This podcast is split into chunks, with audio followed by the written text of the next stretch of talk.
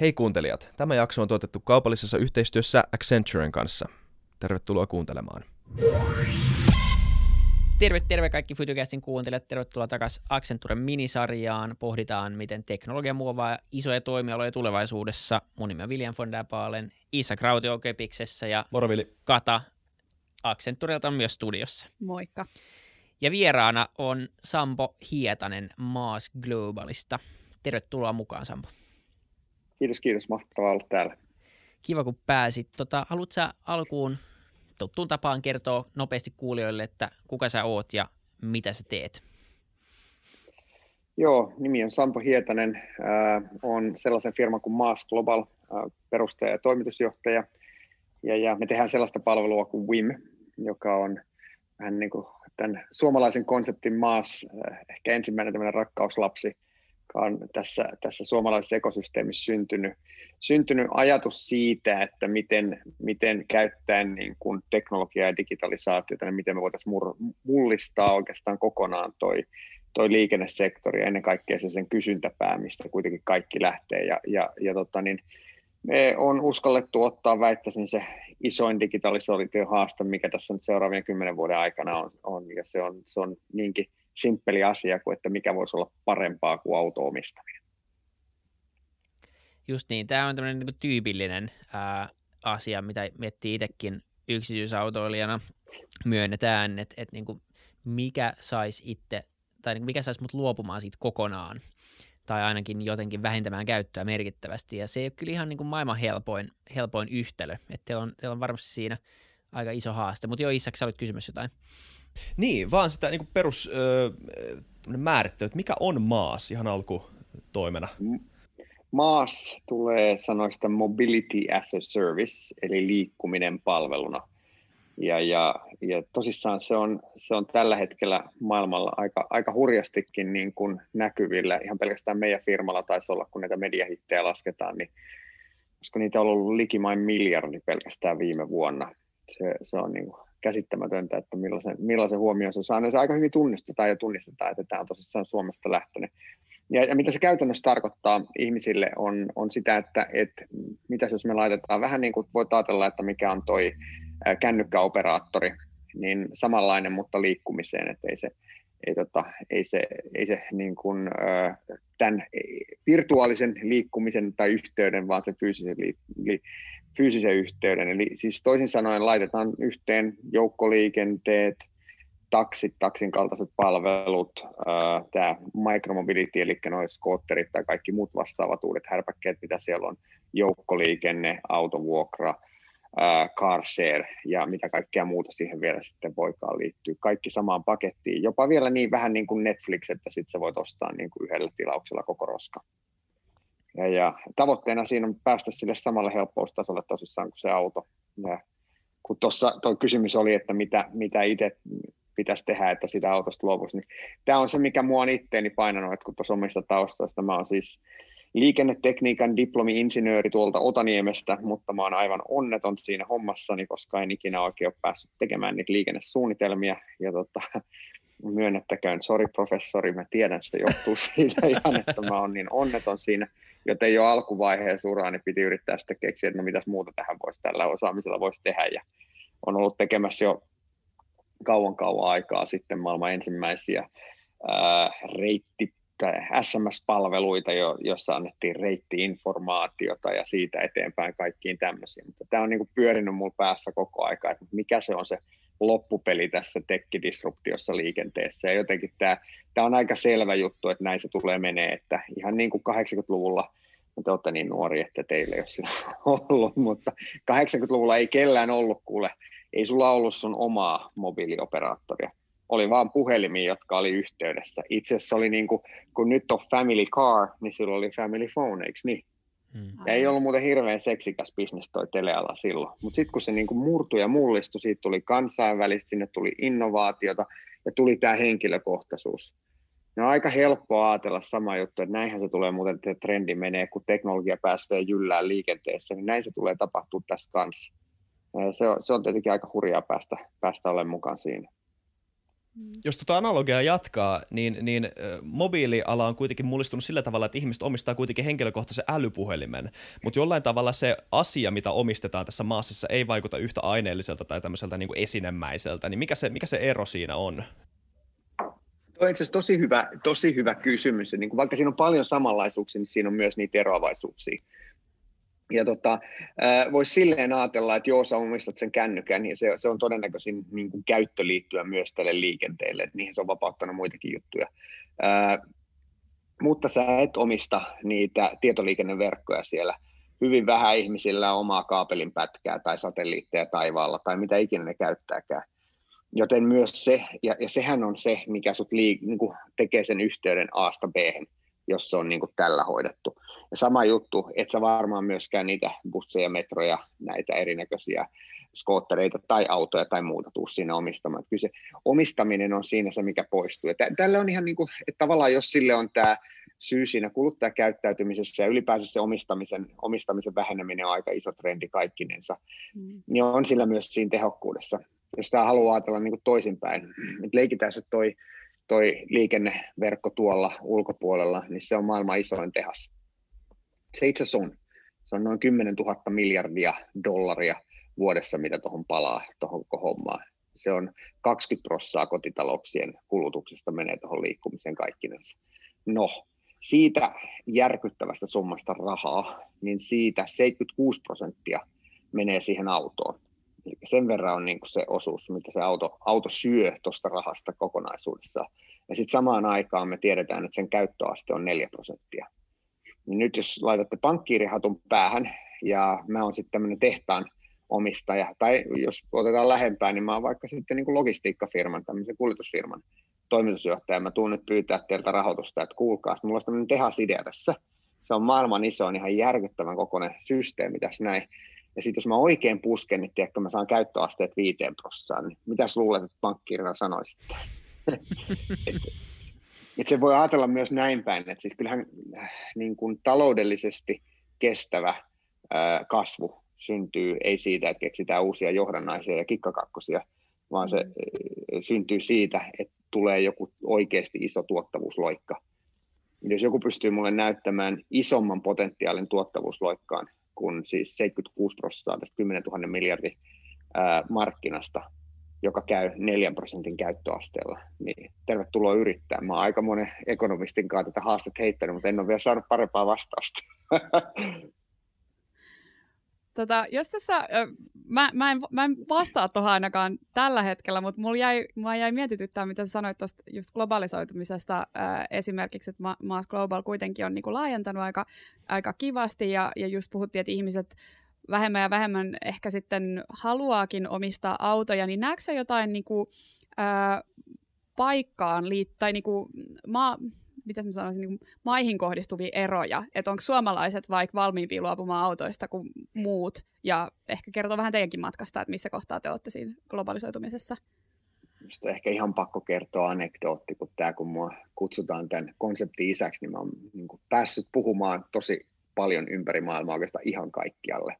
Ja tota, on yksi semmoinen erikoisuus niin kuin paikoittain, että ihan joka ikisessä paikassa mulle tullaan sanoa sen puheen jälkeen, että no ehkä te suomalaiset, ehkä no, mutta kun me australialaiset, me ruotsalaiset, niin. me britit, me amerikkalaiset, me just rakastetaan sitä autojemme omistamista. se, on, se on hauska, että ihan sama missä mä oon, niin sama on ihan joka kerta, kun se on mulle tultu, ja mä, mä saan haukkua meitä yli nelikymppisiä miehiä, koska joka ikinen kerta se on ollut 40 plus mies, joka tulee sanomaan tämän mulle, että kun me australialaiset, kun me itävaltalaiset, me rakastetaan autojen omistamista, melkein joka kerta, tämä on niin tilastoissa näkyy itse asiassa ihan sama, melkein joka kerta siellä on joku äh, alle kolmekymppinen, joka tulee koputtamaan sen setämiehen olkapäätä ja sanoo, että mä en kyllä tunnista tuosta ollenkaan itseäni, että mulle se auto-omistaminen on niin kuin ehkä pakollinen paha tai riesa tai semmoinen, että jos mulla vaan olisi mikään joku järkevä vaihtoehto,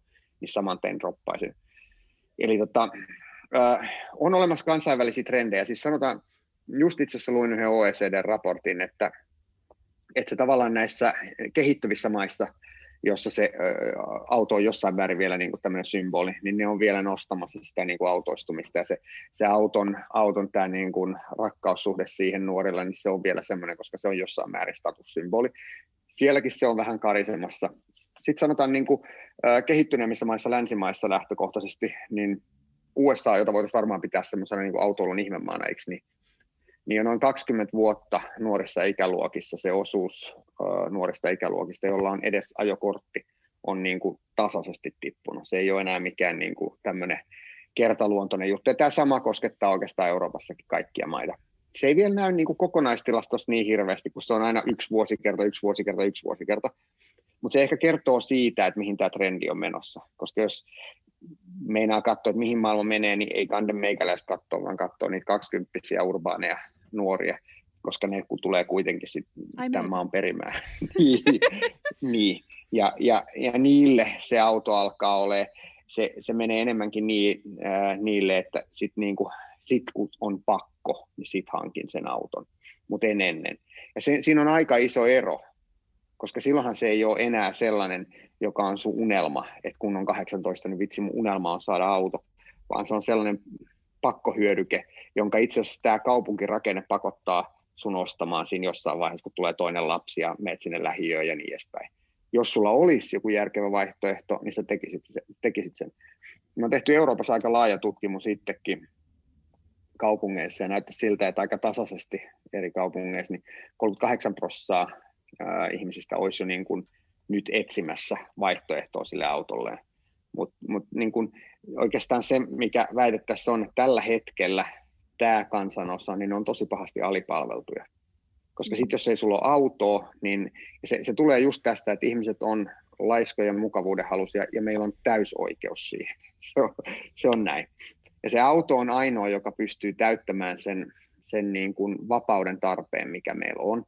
Ja, ja se on hirveän simppeli. Meillä niin kuin Wimin, Wimin kanssa meillä on ollut hyvin, hyvin tärkeä se, että mitä me halutaan tarjota ihmisille, mikä on se liikkumisen vapaus, niin se on minne tahansa, koska tahansa ja päähänpistosta. Anywhere, anytime on a whim.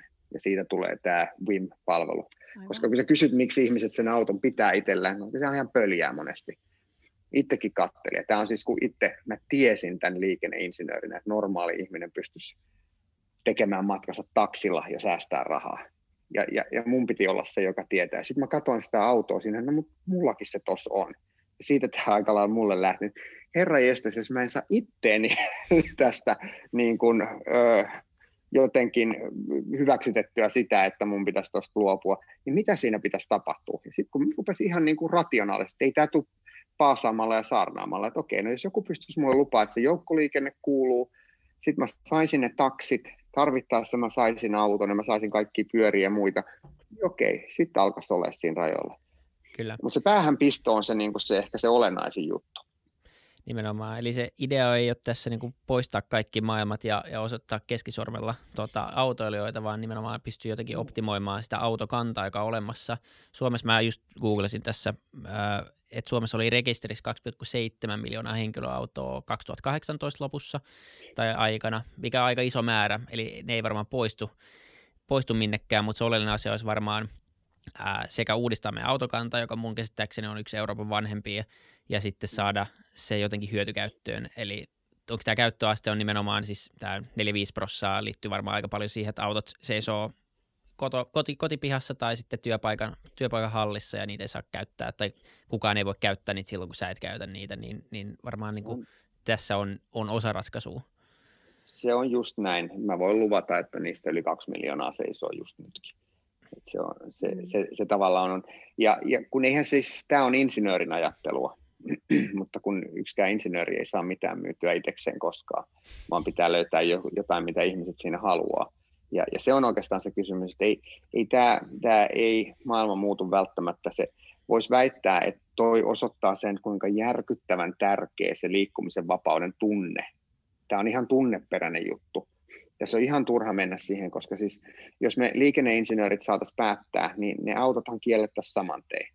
Me kerrottaisiin teille, kuinka me rationaalisesti ja fiksusti saadaan teidät paikasta A ja B, ja tottele sinä raukka nyt siinä just niin kuin minä sanon.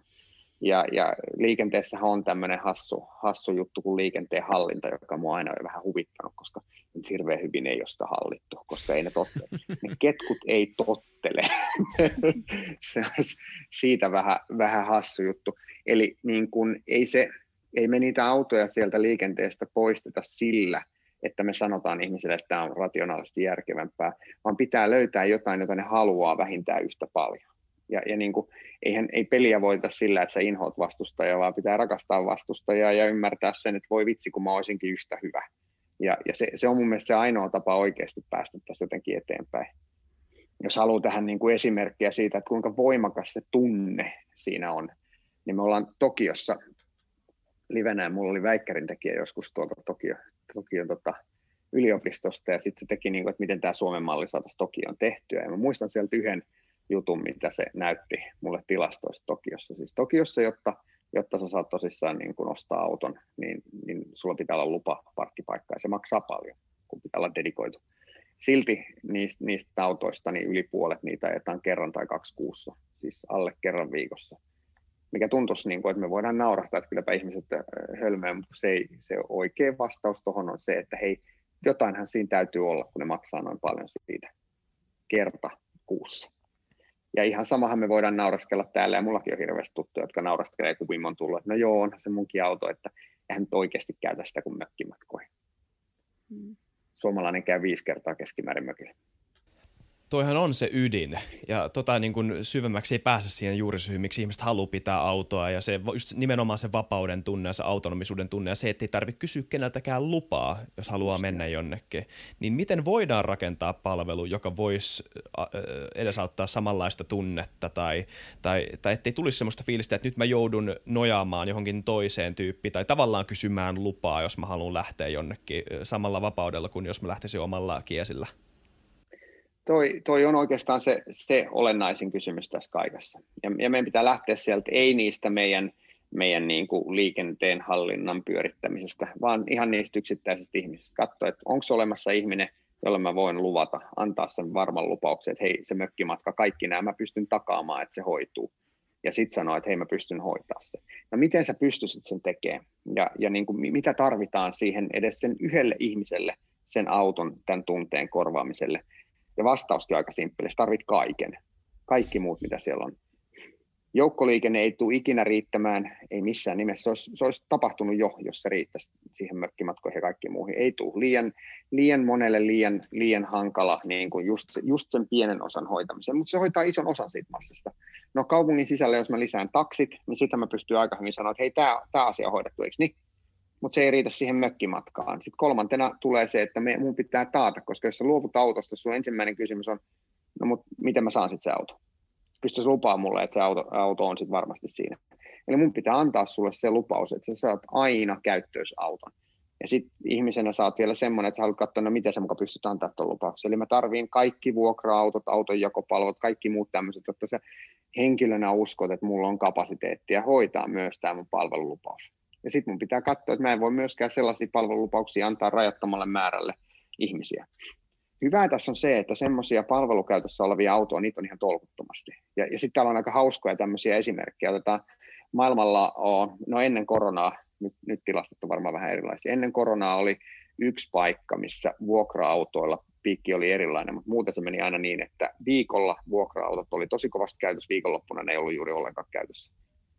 No arvaas, mikä meidän asiakkaiden se käyttötarve on. Se menee just niin, että viikolla ne ei tarvitse ja viikonloppuna ne olisi taas. Joten täällä tulee vielä hauskoja tämmöisiä tavallaan niin kuin kapasiteetti täyttömahdollisuuksia, kun osataan ristiin käyttää niitä. Ja sitten tietenkin se, se, joka on vielä tosi lapsen kengissä. Me ollaan Sveitsissä livenä, siellä se on alkanut ensimmäisenä, siellä se on jo aika niin kuin etaploitunutta toimintaa, on se, että, että ne 2,7 miljoonaa, leikitään suvikseen. Ja tätähän internet yleensä tekee. Internet tekee näkyväksi kysynnän ja tarjonnan. Sanotaan nyt, jos mä sanoisin sulle, että okei, että joo, sä luovut siitä autosta, katso tuonne ulos parkkipaikalle, puolet noista sä voit tavata koskovaa. Riittäistä? Todennäköisesti riittäisi. Että jos me päästäisiin edes niin kuin johonkin prosenttiin niistä käytössä olevista ja tästä on hyviä kans, kun monesti tulee sitten se kysymys tästä maassa, että no joo, tämä varmaan toimii suurissa kaupungeissa, mutta tota, sitä tarjontaahan ei ole täällä maaseudulla. Ja mä olin kerran tota, jonkun MTK-ihmisen kanssa. Ja se oli jossain tämmöisessä paneelissa ja sille kanssa sanottiin, että no tämähän ei varmaan teitä maaseudulla koskea. Se vähän niin kuin ehkä kimpaantui siitä, kun se, joku tyyppi sanoi, että niin, että kun täällähän on niin kuin neljän minuutin välein, tuossa menee ratikka täällä Helsingissä ja tälleen, niin onhan se ihan eri asia täällä olla ilman autoa ja tehdä tämä. Sitten se sanoi, että niin, että hän oli just tuossa eilen, oli tuolla jossakin, jossakin, jossakin peräkylällä ja oli siinä tota, niin, maitolaiturilla istuskelemassa ja katsoi, että suurin piirtein neljän minuutin vuoroväli siinä oli, kun siinä meni semmoisia liikennevälineitä. Että jos niihin pääsisi kyytiin, niin aika hyvällä vuorovälillä siellä soratielläkin loppujen lopuksi mennään. Mulla tuli tuosta tota, mieleen, että miten, miten sitten esimerkiksi tämmöinen turvallisuuden tunne ihmiselle ja auton omistajalle esimerkiksi luotaisi? Tai miten sä, jos se on vaikka vieras ajoneuvo, tai sä lainaisit se jollekin muulla, niin on, onko te ratkaissut tätä jotenkin vielä? No joo ja ei. Tämä on ehkä vähän samanlainen kysymys, kun mä, mä en ikinä uskonut, että joku Airbnb voisi ikinä toimia. Niin. Mä ajattelin, että herra jestas, me varmasti en anna kämppääni jonkun vuokrataisten todellakaan mene jonkun yksityisen kämppään sinne, niin ties mitä siellä on ja, ja tälleen näin. Eli luottamus syntyy monesti siitä, että sulla on siinä joku palveluntarjoaja välissä joka tavallaan luo sen luottamuksen puoli ja toisin sanoen, että minä olen katsonut tuon, minä olen katsonut tuon. Ja, ja, ja näitä, on, näitä on päästy ja sitten sit niin kuin aika luo luottamusta. Et Sveitsi, joka voisi kuvitella, että on tosissaan se vihoviimeinen, tosiaan on pihiä kansaa kuin mikä. Mutta siellä tää niin kuin, sekä tämä niin kuin palvelu, äh, palveluna CarShare, eli sen fleetin omistaa firma, on alkanut tosi kauan aikaa sitten, on todella isoa ja fiksua toimintaa, erittäin hyvässä käytössä siellä on myös se peer-to-peer cars sille aika laajuudessa, että melkein joka kylästä sulla löytyy aika hyvin niitä autoja käytettäväksi koko aika. Ja, ja okay. kun, se, kun siihen syntyy tavallaan se, että miten ne asiat arvioidaan, kuka ottaa sen vastuun siinä välissä, niin se, rupeaa, kun se ottaa aikansa, mutta sitten se rupeaa pikkuhiljaa toimimaan. Ja, ja mun itse, niin tämä on henkkoht mielipide siinä, että, että nämä ei, ei niin helposti toimi puhtaasti vertaisverkostolla. Jonkun pitää olla kaupallinen toimija välissä, jota sä voit sit syyttää, jota sä voit haukkua, jolle sä voit esittää sitten ne purnauksessa, jolla on customer care siihen ja niin edespäin. Niin sitten se lähtee toimimaan. Niin piti just sanoa, itselle se mutu on, on, se voi olla hyvinkin just noin, mutta se mutu on, että, että ollaan, eikö se ongelma ratkaistaisi aika paljon nopeammin, jos me saataisiin semmoinen peer-to-peer-jako, eli, eli Isak voisi lainaa mun autoa tai mä lainaan sen Katan autoa silloin, kun se on töissä tai mitä tahansa, niin silloinhan se tarjonta olisi jo nyt ratkaistu ja uusia autoja ei tarvitse, ei tarvitse periaatteessa rakentaa hirveän monimutkaisia systeemeitä ja, ja sitten sitä käyttöä on mahdollista niin tehdä. Joo, kyllä. Ja, ja Suomessakin on hy- hyvä toimija tuohon noin toi, tota, toi, toi Blockscar, joka tekee sitä, jotka on, jotka on tehnyt jo pidemmän aikaa. Näiden kaikkien ongelma on se kriittisen massan saavuttaminen riittävän nopeasti. Mm. Se, se, se on, että kun, kun sä lähdet siihen pienenä, niin sulla on ensin se ongelma, että se ensimmäinen asiakas katsoo, että täällä ei yhtään autoa, näin mä tänne ja, ja sitten se ensimmäinen vuokraakin, no eihän täällä ole ketään vuokraamassa, en mä tänne että miten sä saat sen. Sitten kun sä oot saanut sen riittävän iso, kyllähän se sitten on helppoa, se rullaa.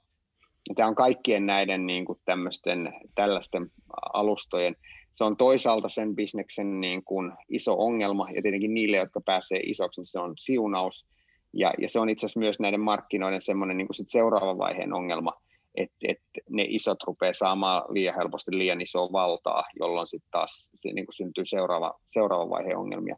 Mutta mut noinhan se on, jos me saisimme nämä resurssit jotenkin järkevästi käyttöön. Iso, isoimmaksi minusta itse tuntuu, että tässä on just jäänyt se, että, että kaikki, haluaa, niin kuin, kaikki haluaa päästä siihen valtapisteeseen. Mä syytän suuresti niitä, niitä tota, alustatalouden kirjoja, jotka, jotka niin kuin, sitä mantraa hokee kaikki yritysjohtajat, joita mä näen, joka on mielestäni niin vanhentunut, että, että alustataloudessa sun pitää päästä tähän niin kuin pullonkaula, tähän olla se, joka on siinä vallassa, jonka, kaikki, jonka läpi kaikki data kulkee. Pyri alusta lähtien siihen, niin, ja sitten kaikki siellä ekosysteemistä pyrkii siihen, ja mitä tapahtuu, ei yhtään mitään. Ja, ja, ja tämä, tämä, niin kauan kun me niin kuin kaikki rullataan, pyöritään tämän saman ongelman ympärillä, niin just ihan järkeviä asioita jää vaan tapahtumatta. Ja, ja tämä toisaalta kertoo siitä, että nämä, nämä niin kuin isommat disruptiot, mitä tekin nyt on tekemässä, nyt kun mennään tänne fyysiseen maailmaan, niin ne kyllä vaatii aika, tämä on tosi huonoa sanoa startup-toimarilta, mutta nämä vaatii aika vahvaa poliittista johtajuutta siinä, että miten ne mm. markkinasäännöt luodaan ihan niin kuin oikeasti, koska silloin, silloin kun se jättää firmalle firmoille sen, sen tota, sääntöjen luomisen, niin se on vähän sama kuin futiksessa sanottaisiin Ronaldo, Ronaldolle, että keksi sä säännöt, niin kyllä tästä. niin. Mutta tekee mieli kysyä tuosta tuota kaupunkiaspektista, tai, tai niin sitä ei välttämättä huomaa, ellei ajattele asiaa niin, mutta kaupungithan on suunniteltu aika pitkälti liikkumisen edellytyksien mukaan. Esimerkiksi täällä Köpiksessäkin keskusta ihan selkeästi on rakennettu ennen kuin tiedettiin ylipäätään mikä auto on, ja tämä Amar, missä maasunta on selkeästi rakennettu aikana, milloin tiedettiin mikä auto on, ja, ja on optimoitu siihen. Miten kaupunkisuunnittelu muuttuu tämmöisien uusien liikkumismahdollisuuksien mukaan? Voi, nyt, nyt mä pääsen kertomaan ehkä reluamaan ja kertoo urani ehkä suurimman kohokohdan, kun tota, ää, se, se, on just näin. Eli, eli se voisi ajatella vähän niin kuin, että tämä kaupunkisuunnittelussa liikennehän on se, joka määrittelee missä ja miten ja muuten. Se on vähän niin kuin se luuranko tämän ympärille. Ja tota, on yksi kohta maailman historiassa, jossa se asia muuttui. Ja se oli, mä en nyt muista, oliko se vuosi 39 maailmannäyttely New Yorkissa. Ja, tota, ja sellainen kaupunkisuunnittelun visio kuin Futurama. Ja, ja ja se, se määritteli aika paljon sen, ja tämä tullaan siihen, että millä se kaupunkisuunnittelu muuttuu. Se määritti sen vision, sen perusarvopohjan, millä me, mikä on se meidän logiikka sen kaupungin tekemisessä. Ja se lähti siitä, että me tehdään tämä, niin kuin, tätä jaottelua, että tuolla on asuinalue, tuolla on liikekeskusta, tuolla on tämmöiset, ja auto yhdistää kaiken tämän. Ja se on se, niin se peruspo, ja se on todella jämäkästi meidän lainsäädännössä, koko kaupunkisuunnittelun perusteista kaikessa. Se, se kaikki lähtee siitä, että on yksi yli sen kaiken. Eli meillä on ihan niin kuin jopa meidänkin lakeihin kirjoitettu se perustakuu, autolla pitää päästä joka osoitteesta joka osoitteeseen minä maailman hetkenä tahansa, koska me, me, me mentäisiin sekaisin muuten, tämä se ajatus on, joten tämä on niin kuin sinne kirjattu. Se lähti tästä yhdestä visiosta, No se elämä huippuhetki tuli siitä, että tuossa oli tota, New Yorkissa oli Smithsonian siellä design-museossa siinä Central Parkin vieressä. Oli sellainen näyttely tulevaisuuden kaupungeista, jossa toisella puolella oli se alkuperäinen Futurama, tämä, ja toisella puolella oli se kaupunkien tulevaisuus, ja siellä oli WIM, voit kuvitella, että kuule tämmöiselle liikennetekniikan diplomi-insinöörille niin oli muuten aikamoinen hetki. Kai sä lähetit sun, wow. kuvat sun proffille. Kerran, en muuten proffalle laittanut Kerkeä sitä. vielä. Toi pitäisi, toi pitäisi laittaa. No, onhan tuo nyt ajattele, että New Yorkista suomalainen tällainen innovaatio. Tuossa on joku, mikä muutti oikeasti. Se, se muutti kaupunkien, se mitä kaupungit on, se muutti sen. Koska se, se peruslogiikka muuttui sillä sekunnilla siitä eteenpäin, niin tällä me on laskettu. Eli jos sä mietit, mitä se tarkoittaa, niin mun, mun niin kuin vastaus, mä enemmän mä sitä pohtinut, niin me tarvittaisiin niin kuin Futurama 2.0. Me tarvittaisiin niin kuin se, se seuraava visio, miltä se kaupunki näyttää silloin, kun se ei enää perustu sille oletukselle, että me kaikki omistetaan auto. Mikä ei ole itse asiassa totta ollut pitkän aikaa. Silti koko tämä homma rakennetaan as if se, me mennään tuonne, me tehdään tämmöisiä sanotaan, että no joo, voi, voi, jos ei sulla auto ole, hankisi sellainen. Ja niin kuin tuossa aiemmin käytiin sille nuorisolle, että tämä tehdään vähän silleen, että no, sun elämä rupeaa käymään hankalaksi sen toisen lapsen ja lähiön muuton, kun sä haluat vähän neljöitä, jos ei sulla sitten enää ole autoa. Niin eh, musta, mä tykkään, kun joskus Helsingissä tehtiin semmoinen visio, toivottavasti sitä seurattaisikin, että kaupunki pitäisi rakentaa niin, että su, sä voit elää täysin samanarvosta elämää, vaikka sä et omistaisi sitä autoa läpi koko sun elämän. Ei niin, että no joo, silloin ja tällä, mutta sitten kun sulla on ne ruuhkavuodet ja ne lapset ja no ei silloin, sä et oikein voi. Ei, kun se pitäisi, mennä, se pitäisi suunnitella niin, että sä voit, niin kuin, se olisi sitä oikeaa suunnittelua. No mitä se sitten käytännössä tarkoittaa? Ja mulla on tietenkin ollut hirveän paljon aikaa lentokoneissa ja kaikenlaisissa paikoissa sekä keskustella tosi fiksujen ihmisten kanssa, että niin kuin itse pähkällä ja pyöritellä sitä. Mitä se väistämättä tarkoittaa on se, että me, me aina, tota, kun me liikenteessä luetaan, niin siellä, on, äh, siellä käydään niin kuin väyläpolitiikkaa. Minkälaiset, on, minkälaiset väylät tehdään. Meillä on koko ja kadut ja y, y, niin kuin kaiken tämmöiset niin kuin eri tasoiset kadut, joissa lähdetään sieltä niin kuin kotoa ja mennään motareihin asti. No, se logiikkahan silloin muuttuu kanssa. Yksi merkittävä ero, mikä siinä, jos mennään autolla A-sta B, on se, että jotta se toimisi, niin siellä on yksi sellainen juttu, mikä on, sä vaihdat, sä et mene yhdellä välineellä, vaan, vaan jotta se toimisi, niin sun pitää mennä jollain johonkin, jossa sä vaihdat johonkin toiseen ja menet sitten sillä tonne noin. Ja, ja, ja sitten tämän pitäisi vielä olla yhtä ihanaa kuin se autolaasta B vähintäänkin. Mm. Eli siis toisin sanoen silloin se logiikka, millä kaupunkia mietitään, ei tule enää ole väyläpohjainen. Eli toisin sanoen nyt kun sä ihan minkä tahansa voit ottaa minkä tahansa kaupungin, niin säkin rakennat sen päässä vähän niin kuin täl, tässä on Helsinki, tässä on Berliini, eli siis ulosmenoväylät ja kehät, eikö niin? Se ei rakennukaan se logiikka meidän päässä sitten enää tolleen, vaan siellä on pisteitä. Eli se ei ole enää väylä, vaan se on niin kuin hubipohjainen se koko ajattelu. Eli sulla on hubeja, hubeja, joihin kun sä pääset sinne, niin ne on yhdistyneet toisiinsa.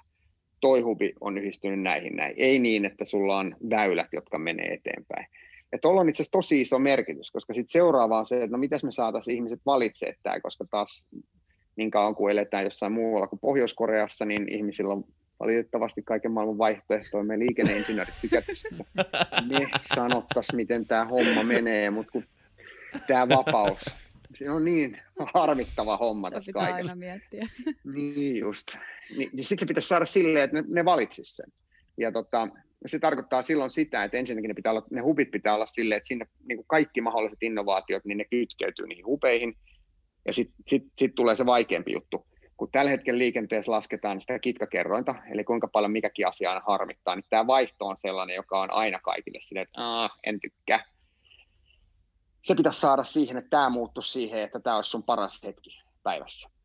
Mm. Mitä ne huvit on, niin ne on niitä Martin Laakson asemia ja muita. Ja sitten jos mietitään, että tämä Futurama aiheutti New Dealit, missä tehtiin motorit ja tehtiin kaikki muut, niin tämä Futurama 2.0 pitäisi kanssa aloittaa aikamoisen mullistuksen missä Martin Laakson asemasta otettaisiin nyt, ja se, se, että sä pääset, pääset Martin Laakson asemalle sen päivässä aikana, on se, yes, kumpa mä saisin viettää siellä mahdollisimman paljon päivästä, niin, niin tota, siinä on vielä aika paljon tietty tekemistä. Ollaan ihan siinä hilkulla, mutta, tota, ei. Ja, ja, mutta se, siihen suuntaan se joka tapauksessa menee. Ja siis me naureskellaan tällä, mutta kyllä se pikkuhiljaa muuttuu. Hampurissa on semmoisia, mitä ne sanoo switch-pisteiksi, ne on jo 70, ne on niitä tehnyt, missä ne on tehnyt ison vihreän alueen, mihin on se sama, onko sulla automaattinen ajoneuvo tai mikä tahansa, niin sä pääst kytkeytymään siihen. Se ensimmäinen on se kytkeytyvyys ja sitten se tulee se, se mukavuus. Jos te haluatte sitten esimerkkejä siitä, että voiko se Martin Lakso-asema muuttua semmoiseksi, niin jos mä olisin na- nauraskellut teidän kanssa 80-luvulla siitä, että hei, ää, lentokentät, Helsingin-Vantaan, noi lentokentät tämmöiset, niistä tulee paikkoja, joissa mä haluan olla ja viettää aikaa, niin koska ne on ihan, niin kaikki oltaisiin naurettu, huh, kauhea rysä, jonne ei kukaan halua mennä. Mutta ne on jo muuntunut semmoisiksi. Mm hirve, niillä on kova kilpailu ja ne on muuntunut paikoiksi, jossa ihmiset oikeasti haluaa jopa viettää aikaansa jonkun verran. Ja sama evoluutiohan tässä vaan pitää tapahtua. Kyllä se tapahtuu. Shoutout Evolu- Martin Lakso. Se, se evoluutiosta, kun puhe, on puhe ja puhutaan muutenkin niin kuin tulevaisuuden niin kuin teknologioista tässä sarjassa, niin mietin, että puhutaan paljon niin kuin palveluiden kehittämisestä ja, ää, ja, ja politiikan kehittymisestä ja markkinoinnista ja näin, niin onko jotain sellaisia teknologisia ö, uudistuksia, mitä sä kokisit, että vaikuttaisi tähän muutokseen niin oikein erityisen paljon, että odotetaanko me jotain niin kuin sarjassamme 5G- ja pilvipelaaminen esimerkiksi, Öm, vai onko se enemmän sit muista asioista kiinni, että tämä saataisiin viety läpi? No lähtökohtaisesti ihan niin kuin näissä smart city ja tämmöisissä niin teknologiaa, kun ei oikein tiedetä, mihin käytetään teknologiaa, niin hirveästi puhutaan vaan, että tungetaan hirveästi teknologiaa ympäriinsä, niin kaikki on hyvin ja tota, teknologia itsellään, itsessään ei ole mitään, mitään arvoa. Mulla on vähän sellainen käsitys, että aika lailla se teknologia, mikä me tarvitaan, niin se on suurimmaksi osaksi olemassa jo. Me ei ole osattu vaan keksiä niitä kysymyksiä, että mihin me niitä käytetään. Eli, eli niin kuin siellä on hirveän määrä teknologiaa, jota mm. vähän niin kuin syydetään sinne, mutta sitten ei ole vielä syntynyt hirveästi niitä arvoja ihmiselle. Eli voisi toisin sanoen sanoa, että jos niin kuin halutaan historiaan tätä analogiaa viedä, niin me ollaan vähän siinä tilanteessa, jos mietitään tota Smart City-asiaa ja sitä hienoimpia keksintöjä, mitä, mitä niin kuin ihmisellä oli. Et joskus aikanaan tuli oli se kaikkein hienoin keksintö, mitä ihminen oli pystynyt, pystynyt saavuttaa. mikä tavallaan voisi sanoa siinä mielessä silloin, että keisari Nero oli oikein smart city-pioneeri, koska se pisti sitä tulta ihan urakalla sinne kaupunkiin ja poltti koko roska.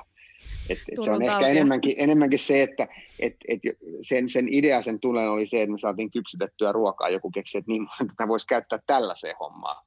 Ja, ja nyt vähän sitä me tässä haetaan, että mikä on se juttu, miten me nyt käytetään kaikkea sitä teknologiaa, mikä, mikä tuolla on, millä, millä on paljon isompaa. jotenkin tuntuu, että ne isot kysymykset on tällä hetkellä arvokkaampia kuin ne teknologiset vastaukset. Mutta sitten jos pitää sanoa joku asia, mikä tulee kyllä mullistaa tämän, niin siinä vaiheessa, kun me uskalletaan päästä ne automaattiset ajoneuvot tuonne liikenteeseen, niin mm. ette kai te oikeasti kuvitellut, että itse ostaisitte sellaisen muuten kuin sijoitustarkoituksessa. Eihän niin kuin, mitä järkeä, jos mulla olisi nyt niin kuin itsekseen tuolla kyken, niin kuin menemään kykenevä auto, kyllähän mä laittaisin sen duuniin mulle tällä hetkellä. Parhaimmillaan lopettaisin nämä duunit ja antaisin sen auton pyrkät ja kuljetella tuolla ihmisiä ympäriinsä. Et se on se hetki, kun se muuttuu se, se niin kuin parkkipaikkojen seisottamisen ongelma. Mutta siinä on, tässä on nyt se tosi iso mutta. Kaikki teknologinen kehitys ei välttämättä johda parempaan maailmaan. Et, et kun ne tulee, ja, ja tästä on hyviä näitä OECDn todella hyviä simulaatioita – niin meillä on, jos ne tulee sillä logiikalla, että ne on niin tämä meidän logiikka yksi yhteen, että yksi ihminen, yksi auto, ja vaikka, ne, vaikka, ne olisi niin kuin, vaikka niitä käytettäisiin ristiin jaetusti, versus se, että se on tämmöinen maasmaailma, missä meillä on niin kuin erinäisiä liikkumismuotoja, joita käytetään ristiin. Tämä aiheuttaa nykypopulaatiolla noin kaksinkertaisen liikenteen. Tämä tiputtaa sitä yli 30 prosenttia. Jonnekin väliin tämä nyt tulee asettua, ja niillä päätöksillä, mitä nyt tehdään. Nyt mietitään, että se, se aikaväli, koska ne automaattiset ajoneuvot alkaa olla sinne tulossa, me voidaan debatoida 50, mitä ikinä vuotta, mutta kun kaupungissa tehdään tällä hetkellä päätöksiä, niin niitä mietitään 30 vuoden päähän. Ja, ja tämä on mulla ihan aidosti semmoinen, mikä mua nyt niin kuin jännittää. Ja niin kuin yksi kanadalainen kollega sanoi, että maassin olisi parempi tapahtua ennen kuin ne automaattiset ajoneuvot tulee sinne, koska muuten ollaan liris. Niin, ja tulevaisuudessa ei ole enää asuntosijoittajia, ehkä niitäkin on, mutta voi olla myös autosijoittaja. Se voi olla mun tulevaisuuden duuni. Se ei olisikaan huono. Se olisi ihan kiva omistaa niitä robotakseja, mutta tehdään niin pitkälti niin kuin tämmöisiä visioihin, jotkut Teslankin arvostukset pohjautuu pitkälti, eli ne kytkee sen automaattifliitin vaan päälle ja, ja tota, hommaa siinä. Ää, tai no villimmissä mm. spekulaatioissa se on näin, mutta tota, ähm, niin, miten voidaan sitä edesauttaa? Se, se nimenomaan vaatii sen, sen niin kuin maasrakenteen ja, ja ehkä myös sen jotenkin sen – sen äh, koko mindsetin muutoksen, et, et, koska nimenomaan jos, mä, mä olin kyllä miettinyt, että mä ostan sen, sen tota, itseohjautuvan auton ja sitten mä voin nukkua, kun se ajaa mut mökille, mutta ei kukaan muu saa sillä mennä, kun mä oon mökillä sen viikonloppu, että se saa lojuu sit siellä itsestään. Ja varmaan tämä on aika monella kuitenkin vieläkin se, että se on se oma. Se, se lähtee mun mielestä siitä jaetusta visiosta. Silloin kun, silloin kun toi tehtiin toi Futurama-alku ja ei autot ollut mitenkään itsestäänselvyys, ei niitä ollut kaikilla mutta joku sai suostuteltua meidät siihen, että vitsi, tämä oli vähän tämmöinen niin kuin go to the moon tyylinen visio, että ei vitsi, tämä vapaus kaikille. Siis sen on oikeasti täytynyt olla silloin, kun T-Fordi tuli, niin ihan järkyttävä juttu. Että se mun pieni piiri aukenee ja mulla on herra jestas vapaus mennä mihin tahansa. Ne motarit on täytynyt ihan oikeasti olla ihan käsittämätön niin kuin tajunnan räjäyttävä kokemus ihmisille siinä, että että että mä voin oikeasti mennä sinne mummolaan tonne tai tonne tai tonne niin se on ollut semmoinen ihmiskunnan nostattava kokemus. Meidän on löydettävä niin kuin sellainen yhteinen visio kaupungeista, koska muuten tämä on vähän sellaista mutterin kääntämistä ja vähän nillittämistä, että saadaanko pieni pätkä pyörätietä vähän tuohon vai saadaanko tonne ja tonne ja kaikki on iso. Et siihen pitää tulla riittävän iso niin kuin visionäärinen muutos. Mutta sitten toinen juttu, mikä mua suoraan sanottuna harmittaa tässä kokonaisuudessa on se, että et se ei aina näy paalle päin, mutta tää, koska liikenteessä on paljon isoja hyvin erilailla toimivia. On autotehtaat, joilla on omanlaisensa valtastrategia, on Uberit, joilla on omanlaisensa, on joukkoliikennemonopolit, joilla on omanlaisensa valtastrategia. Ne kaikki toimii hyvin eri logiikoilla, mutta niillä on hirveä hinku valtaan. Ja tota, ihan ensimmäisenä, mikä mua tässä niin harmittaa, että, että mikään ei estäisi että, ja varsinkin kun Euroopassa on tällä hetkellä kaikkein parhaat mahdollisuudet, kaikki infrastruktuuri, kaikki on ylivoimaisesti parasta tälle niin kuin järkevälle mullistukselle. Se disruptio liikenteeseen tulee, se on ihan päivänselvä, siihen on niin iso tajuri. Se millainen se on, niin se, siihen vaikutetaan nyt. Euroopassa olisi nimenomaan se, joka tässä voisi olla se järkevä tavallaan se runko tälle kaikelle, on se hyvä joukkoliikenne, meillä on hyvä data roaming, meillä on hirveän paljon sellaisia, meillä on hyvät kaupungit, jotka näissä toimii, kaikki tämä olisi olemassa. Ja sitten tässä on junnattu viimeiset 50 vuotta siinä, että siellä annetaan tämmöisten niin kuin aika pienimuotoisten valtarakenteiden niin kuin pelata sitä omaa valtapeliä. Et minä en avaa mitään apia ennen kuin minä olen viisi vuotta miettinyt sitä, että viittisinkö vai enkä viittis, vai voisinko mä ottaa tässä vallan, vai mitä mä haluaisin tehdä. Ajatelkaapa tilannetta ihan huvikseen. Puhuttiin tuosta pelikoodaamisesta ja kaikista muista, mitkä tuottaa niin kuin omalla tavalla arvoa, mutta ne on loppujen aika pieniä bisneksiä. Leikitelläänpä nyt Euroopassa sillä ajatuksella, että meillä olisi hyvät apit, hyvät SDK, hyvät tota niin, hyvät diilit silleen läpi koko, että sulla läpi koko Euroopan, että sä pystyt erittäin nopeasti, mä olisin nyt tuolla Otaniemessä itsekseen nuhjaava nuori koodaaja teekkari, ja mulla olisi käytössä niin kuin tällainen, sanotaan sitä nyt sitten vaikka IOSiksi tai muuksi, kun koko Euroopan joukkoliikenne. Mä pystyisin räpläämään siihen kai, ihan mitä tahansa kaiken näköisiä uusia juttuja, liittämään sitä tuohon, liittämään sitä tähän. Se ei olisi tämmöinen niin kuin suljettu ympäristö, jossa pohdiskellaan omia valtaa, vaan se olisi auki. Kaikki voisi niin kuin leikkiä, käyttää sitä, hyödyntää sitä mihin tahansa mahdollisiin bisneksiin. Niin tämä olisi ihan mieletön. Ja samaan aikaan siellä niin kuin pohdiskellaan tämmöisiä vähän piilovalta, kaiken näköisiä, no, mutta mitäs jos ja mitäs jos ja mitäs jos. Niin tämä jotenkin, tämä on sellainen, mikä mua suoraan sanottuna näissä harmittaa, mikä on se ihan ensimmäinen. Ihan ensin annetaan näiden, näiden niin kuin palveluiden syntyä. Mietitään sitten niitä kaupunkirakenteita ja kaikkia muita. Ja avataan, hyvä herra jestas nyt ne pakolliset rajapinnat, että saadaan ihmisille näitä. Se, se on jotenkin, se on mut jopa yllättänyt, että, että, kyllä nyt on tiennyt, että, että on olemassa resistanssia kaikissa järjestelmissä, mutta jotenkin välillä tässä liikenteessä suorastaan ihmetyttää, että kuinka, kuinka niin kuin suljettua ja pientä piiriä sitä jaksetaan aina pyöriä, kun aika isot asiat on oikeasti kyseessä.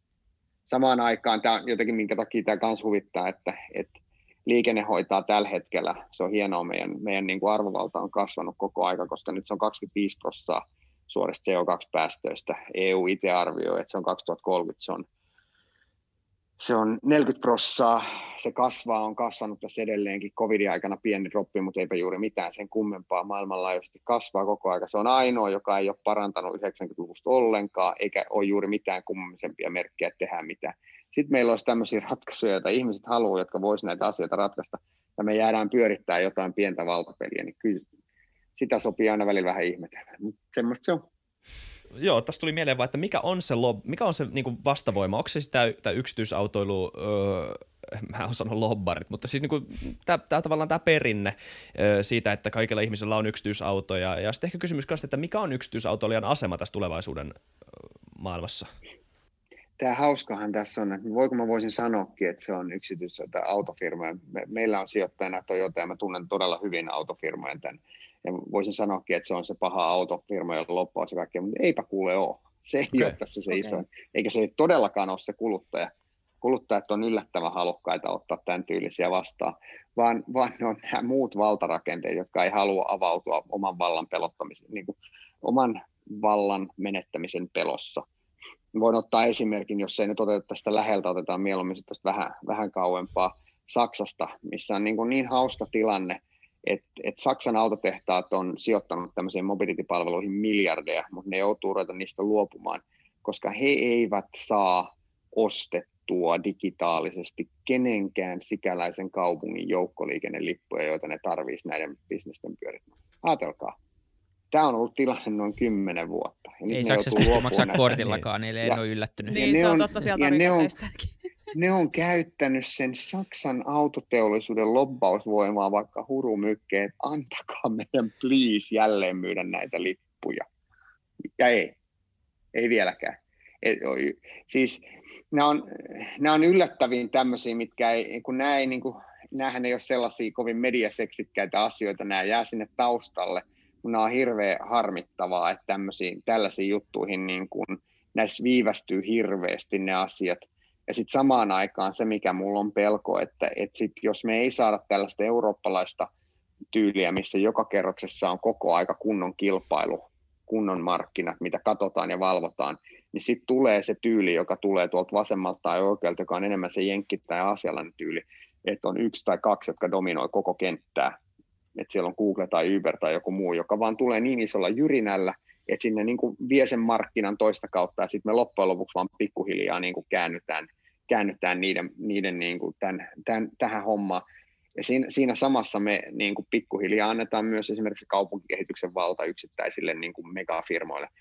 Tämä ei ole minusta kovin kaunis skenaario, mutta tämä tämmöinen meidän neli, neliraaja vastustus, niin ei se sillä kyllä parane, se on ihan varma.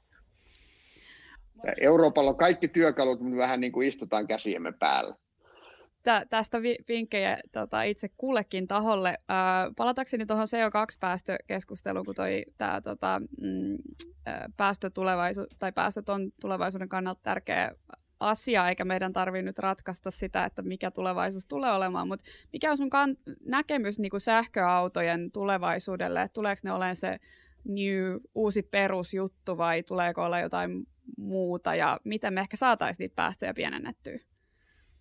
On siis ihan selvää, että ne kolme megatrendiä on ollut jo pitkään liikenteessä.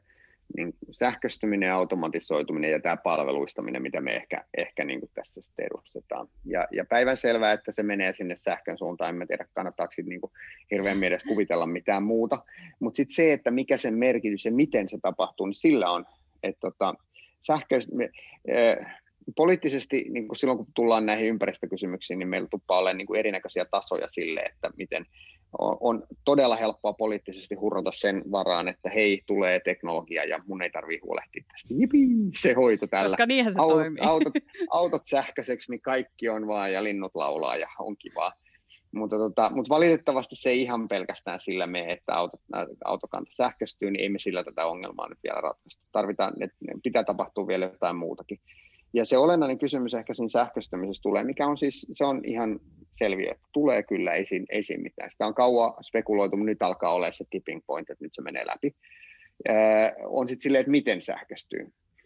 Et mua on harmittanut Suomessakin, kun hallitus, hallituskin on välillä lähtenyt siihen, että tämä, tämä meidän, öö, meidän ongelmat liikenteen päästöissä ratkaistaan sillä, että yritetään, yritetään tehdä se mahdollisimman edulliseksi, että ihmiset ostaisivat sähköauton.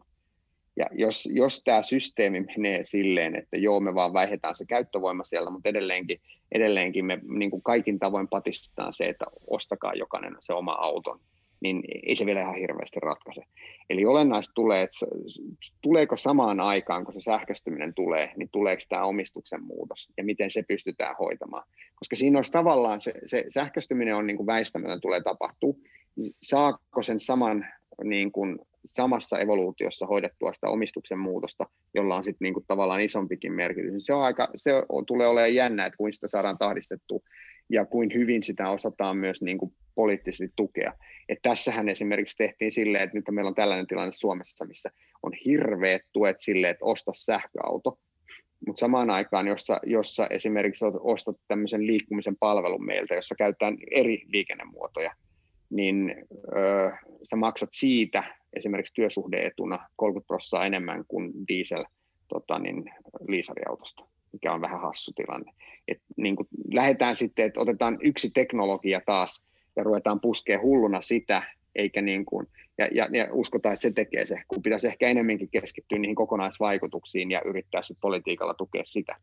Jossa, jos, siis tää, että jos sä ostat sen liisariauton, jos ostat sen sähköauton, niin saat hirveät tuet jos sä käytät sitä jaetusti, niin et saa mitään. Tämä, tämä niin. lyhykäisyydessä. Niin ja tässähän on oikeasti silleen tuhannen paikka oikeasti tehdä se muutos samaan aikaan, kun se autokanta on pakko muutenkin uudistaa ja tehdä. Eli niin kuin nyt, jos joskus voisi päästä niistä tavallaan vastustuksista eroon, mutta, mutta tota, toi, on, toi on jännä, että se menee noin. Minkälainen on sitten, jos mietitään nyt, että, että tota, te saatte läpi sun visiot ja, ja niin kuin päättäjät tajuu, että tämä on ehkä se tapa, millä mennään eteenpäin ja, ja päästään niin sellaiseen maailmaan, missä, missä, missä nämä asiat hoituu. Niin kuin ne, mä ainakin luulen, mä oon tämmöinen ikuinen optimisti, että jossain vaiheessa tämmöiset ratkaisut varmaan tulee olemaan arkipäivää. Se on sitten, että kuka tekee ja milloin tekee ja, ja miten, niin se on ehkä se kysymys. Mutta minkälainen on semmoinen perusviikko liikku niin kuin perustyypille, että miten se liikkuu. Sanotaan vaikka suomalainen perustyöntekijä, joka asuu sanoa, että se asuu vaikka niin kuin lähiössä perheen kanssa ja sitten se, se tulee töihin, koska etätyö jostain syystä ei yleistynyt, se liikkuu vielä töihin ja sitten se käy viikonloppuna vaikka mökillä tai ajaa jonnekin niin kuin pois sieltä kotota, niin mikä voisi olla semmoinen niin kuin visio siitä, että miten tämän, tämän, tämä koko homma tapahtuu, sanotaan nyt vaikka viiden tai, tai kymmenen vuoden sisällä? Se tavallinen viikko on, siis ne isommat muutokset siinä varmaan on se, että et, et, taas mennään siihen meidän perusluonteeseen, me halutaan ulkostaa kaikkea päästämme pois ja olla laiskoja. Jossain vaiheessa me kaikki muistettiin hirveä määrä osoitteita, me muistettiin puhelinnumeroitakin teette, mutta mä oon kuulkaa sitä, että mä oon muistanut jopa niitä. Mä osaan kaksi vielä. Ja, tota, niin, niin tota, ää, ja me muistettiin myös, meillä oli päässä jonkunnäköinen kartta, me muistettiin osoitteita ja muistettiin, miten sinne menee. Me on ulkostettu niitä navigaattoreille kaiken näköisille välineille ihan hirveän paljon. Yksi sellainen asia, mitä siihen mennessä, minkä sä oot ulkostanut, on se, että millä sä meet. Et sä jaksa sitä miettiä, me hoidetaan se sun puolesta. Sä oot vaan päättänyt, että tonne sä meet, ja, ja sitten sit niitä on hirveän määrä erilaisia sulla on millainen fiilis sulla on. Jos sulla on tänään sporttinen fiilis, niin sulle napsahtaa pyörä siihen alle tai joku muu tämmöinen. Jos, jos on sporttisen jälkeen käynyt terassilla, huomenna sulla on vähän semmoinen bad hair day fiilis, niin sitten sä meet jossain semmoisessa botissa, jossa on pimeätä ja hiljaista ja, ja siellä voi mököttää ja, ja, ja se, se menee silleen. Eli se on, sanotaan, että se on hyvin monimuotoinen ja, ja hirveän paljon riippuu niistä sun fiiliksistä se, ne olennaiset muutokset siinä tulee olemaan se, että sä, sä et enää päässä suolehi siitä. Sun ei tarvitse pohdiskella sitä, että avaanko tämän näpin, otanko auton, avaanko ton, ton, ton, ton, ton, ton otanko joukkoliikenne, otanko pyörän, otanko voin, otanko tämän, otanko ton, vaan sulla, sulla on tyyppi, joka hoitaa, ja se ollaan sitten niin kuin joku meidän kaltainen toimi. Me vaan fiksataan se sulle, ja se, se on sun päivästä niin kuin yksi, yksi stressi vähemmän se, sen mä uskon, että ihmiset lähtee siihen laiskuuteen heti, kun ne pystyy ruveta luottaa, että okei, mun ei tarvitse tätä asiaa miettiä, mä annan sen tolle hoidettavaksi, fine, se on hoidettu.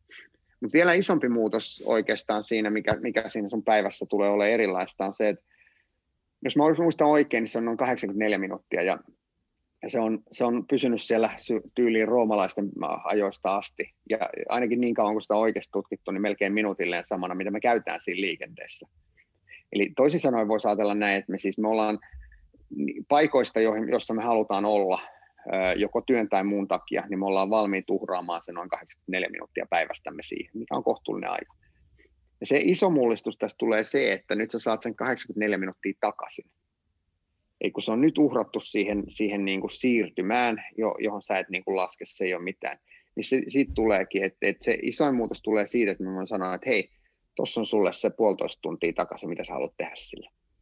Eli se, siitä osasta päivää muodostuu, se, muodostuu jotain, mitä sä haluat tehdä. Joko sä teet enemmän töitä, sä katsot leffoja, sä oot, niin kun, liikut, sä syöt, oot perheen kanssa. Ja, ja tämä määrittelee paljon enemmän sen, että mikä se, mikä se väline, millä sä meet sinne. Et jos, jos te oikeasti kanssa kuvittelitte, että ne automaattiset ajoneuvot tulee olemaan autoja, ne ei todellakaan ole ne on olohuoneita, toimistoja, jumppasaleja, leffasaleja, pubeja, deittikapsuleita, mitä ikinä ne onkaan.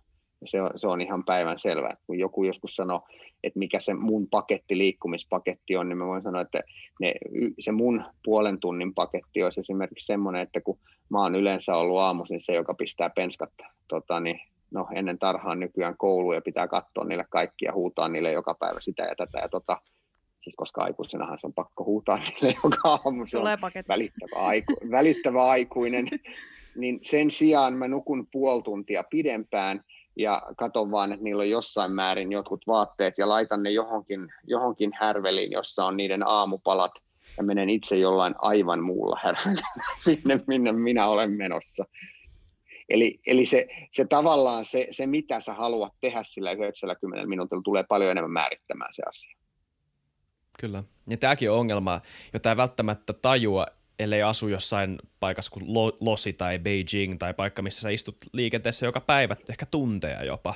Täällä Köpiksessä mä fillaroin paikasta toiseen, eikä mulla ole sen suurempaa ongelmaa liikkumisessa, mutta tota, mut, mut, mut, mut, ihan eri maailma. Täällä on aika paljon jengiä. To, toi on hyvä pointti, että ne losit ja muutkin, ne tulee muuntumaan paljon monimuotoisemmiksi. Et se, mä, mä en usko siihen yksi, yksi muoto tulee voittamaan kaiken, vaan se tulee, niin kuin, se tulee muuntuu ihan hirveästi. Losissakin tehdään metroa, siellä tehdään nyt niin kuin bike laneja, siellä tehdään kaikkea tätä, koska sehän on ihan naurettavaa mennä Hollywoodista downtowniin autolla sen puolitoista tuntia ihan sama mikä kelloaika. Nehän on kävellyt nopea, jos siellä saisi kävellä. Kyllä, kyllä ne tulee, ne kaupunkirakenteetkin muuttuu. Kyllä. Mun mielestä visioon on aina sopiva lopettaa. Ää, ja tämä on ollut vauhdikas keskustelu täynnä visioa. Ja tämä oli just semmoinen jakso, mitä mä odotinkin, että tästä tulee, kun saatiin sut vieraaksi, niin tota, Joo, lunastit jännä. lupaukset. Ää, kiitos, kun, kun pääsit vieraaksi. Tämä oli, tämä oli ää, tosi mielenkiintoista. Kiitos, kiitos. Oli hauska jutella. Ja kiitos kaikille katsojille ja kuuntelijoille. Kommentoikaa, että mikä teidän tulevaisuuden liikkumispaketti on ja palataan taas ensi jaksossa. Moi moi! Kiitos. Modo.